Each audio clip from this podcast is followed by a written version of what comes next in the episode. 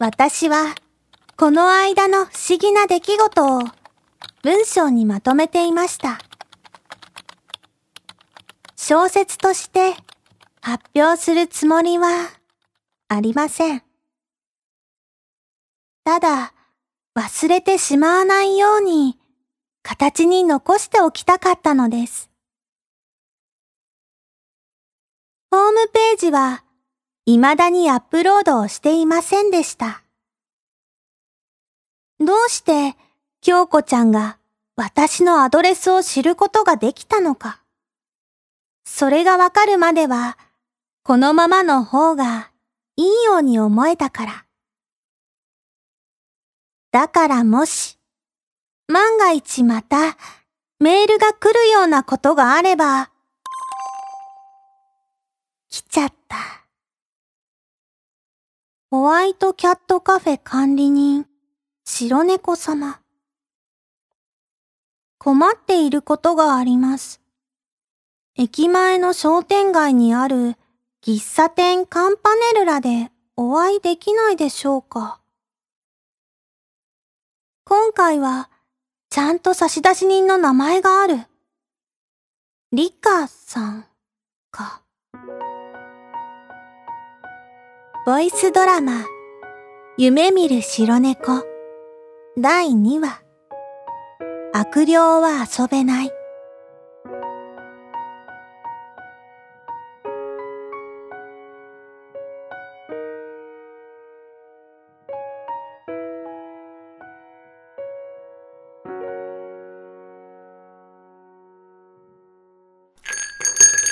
いらっしゃいませ。何名様ですか？あのー、ここで待ち合わせをしてるんですけど。待ち合わせ。あれ、もしかして、白猫さん？は、はい。嘘白猫さんって女の子だったの？しかもこんなに若いなんて。私もびっくりしました。リカさんが店員さんだとは思ってなかったので。来てくれてありがとう。あなたにメールを送った内田理香よ。ここでバイトしてるの。あの、私のアドレスはどこで？え？アドレス？ああ、確かお客さんから聞いたの。何か不思議な出来事に遭遇して困ったら、ここにメールしなさいって。どんな人だったんですか？どんな人だったかな？うんとねあれ？思い出せないわ。そんな、思い出してください。そう言われてもね。結構最近のことなんだけど、どうしても思い出せないの。多分特徴のないごく普通のお客さんだったのよ。ごめんね。はあ。わかりました。もし何か思い出したら教えてください。はい。とりあえず、そこ座って。コーヒーは飲める？カフェオレなら。店長、カフェオレ一つ。それで、リカさんが困っていることって何なんですか？ここの売り上げが落ちてるのよ。はあ。もし潰れるなんてことになったら本当に困るのよ。やっぱりバイトするなら地元の方が楽でしょ？それだけですか？それ以外に何か？あの、私、そういう相談には。冗談よ。本題はカフェオレを飲んでお店を出てからにしましょう。もちろん、おごりだからさ。店長、私5時で上がりますね。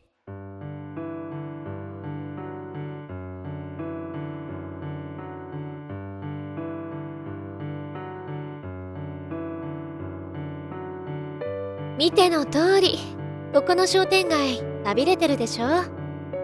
閉まってる店が多いですね。まあ、駅ビルができてから、わざわざここまで来て買い物する理由がないのはわかるけどね。私は小さい頃からここを遊び場にして育ったからさ、せめてもう少し活気づいてほしいと思ってるわけよ。ほら、あそこ、商店街の入り口から道を挟んで向こう側ずいぶん古そうなビル。あれがどうかしたんですか？ずっと前から廃墟なんだけど、取り壊されずに残ってるの。管理してた会社の社長が経営不振で夜逃げしたっていう噂。ねえ、ちょっと不気味な感じがしない？私は客足が遠のく一因があれにあるんじゃないかと睨んでるのよ。見上げると、ビルの黒ずんだ壁と、錆で覆われた非常階段が、夕日を浴びて鈍い光を放っていました。正面は工事用のフェンスで封鎖されていて、玄関は見ることができません。フェンスの前には、小さな男の子が一人、ポツンと立っていました。特に最近、あのビルに近づくと妙に嫌な感じがするのよ。だからほら、誰もあそこの前を通ろうとしないでしょ？そうですね。あの男の子は怖くないのかな？男の子？どれ？どれって正面にいるじゃないですか。え？誰もいないけど。え？そ、そうなんですか？もしかして、白猫さんって見える人？そう、なるのかな。つい最近までは、そんなことなかったんですけど。そっか。だからこういう相談を受けて調査してるんだよね。中学生なのに偉いなぜ、全然偉くなんかないですよ。もし調べてくれるんなら明日にした方がいいわ。今日はもう遅いから。はい。明日また来てみます。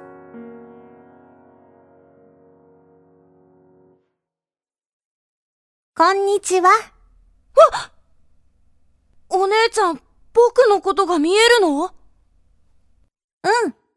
私は白猫。あなたは？白猫？変な名前な、何よ？もうらい！あ、カバン？返しなさい！やったよ！待ちなさい！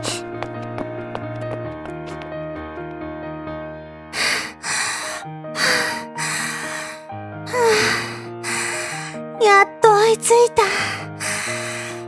お姉ちゃん足遅いね。うるさいな。僕も走るの苦手だったよ。すぐに胸が苦しくなって熱が出てお母さんに怒られちゃう。今はもうそんなことないけれど。ふーん。あんなに足速いのに。ねえ名前教えてくれる？飯塚翔太だよ。翔太くん。どうしてこんな意地悪をするの？お姉ちゃんが僕に近づいてくるからだよ。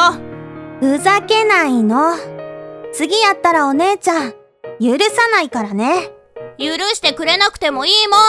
翔太くん帰りたいところとか思い残したこととかある？何のこと？だから何かこの世に未練があるとか。未練って何？えー、っとどう説明すればいいのかなはいカバン。僕忙しいからお姉ちゃんとは遊べないんだ。じゃあね。あちょっと待ちなさい。どうしたの？白猫さん。リカさん。休憩時間になったから様子を見に来たんだけど調査って結構ハードなのね。ええ、そうみたいです。白猫さんも一息入れた方がいいね。すいません。また、おごってもらっちゃって。いいのいいの、これくらい。それより、収穫はあった？昨日の男の子にカバンを取られました。何それ？霊障ってやつ？ちょっと違うかな。私もお客さんに色々聞いてみたんだけど、あのビルの前で不思議な体験をした人は結構多いのよ。何かに腕を引っ張られたとか、どこからともなく出てけって声が聞こえたとかさ。それも、あの子の仕業なのかな？子供の姿をした悪霊でも住み着いてるのかしら。白猫さんも無理しないでね。翔太くんは、何のためにずっとあそこにいるのだろう。悪霊だなんて思えない。どう見ても普通の男の子だ。私が近づいてきたから、カバンを取ったって言ってた。あのビルに近づかれたら困るようなことがあるのかな。昔入った時は何も起きなかったんだけどな。リカさん、あのビルに入ったことあるんですか？うん。ビルというか、正確には敷地の中までだけどね。小さい頃、よく近所の友達と探検してたのよ。路地裏に子供のサイズなら入れるフェンスの切れ目があってさ。どんな感じでした？ガラクタが置いてあるだけだったと思うよ。でも、今みたいに嫌な感じはしなかった。秘密基地みたいなノリで通ってたし。ちょっと楽しそうですね。そろそろお店閉まるから、白猫さんも一緒に帰ろう。あ、もうこんな時間。早く帰ってご飯作らなきゃ。お父さん帰ってきちゃう。白猫さんがご飯作るの？お母さんは？あ、白猫さん？母は小さい頃に亡くなりました。ご、ごめんね。余計なこと聞いて。いいんです。大丈夫ですから。私の方こそごめんなさい。どうして白猫さんが謝るのよ。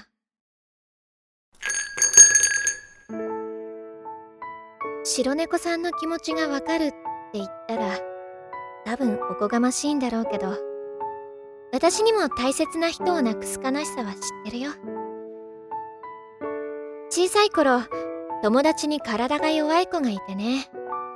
いつもお見舞いに行くと、一緒に遊ぶ約束をしてたんだけど、結局その約束は果たせなかった。リカさん。そうだ少し思い出したの白猫さんのアドレスを教えてくれた人のこと。本当ですか？うん確か、その人がやってきたのは閉店間際で、他にお客さんはいなかった。私も暇してたから聞いてみたの。この辺りに住んでるんですか？って。それで、なんて答えたんですか？昔から住んでる。魔女って言えば、この辺りで知らない人はいないよ。そう言ったの。魔女京子ちゃんの時と一緒だ。そこから先、どんな話をしたのか、どうしても思い出せない。多分、会話の流れで白猫さんのアドレスが書かれた紙を渡されたと思うんだけど。他に何か思い出せそうなことは？すごい音がしたけど、あのハイビルの方じゃない？行きましょうちょっと待ってて。何が起こったのか聞いてくる。赤茶けた鉄の塊が横たわり、フェンスを押しつぶして、歩道の上まで遮っていました。どうやら非常階段の金具が腐食して崩落したみたい。幸い怪我人はなかったようだけど。そっか。だから、近づいちゃいけなかったんだ。どうしたの？白猫さん。翔太くんを探さなきゃ。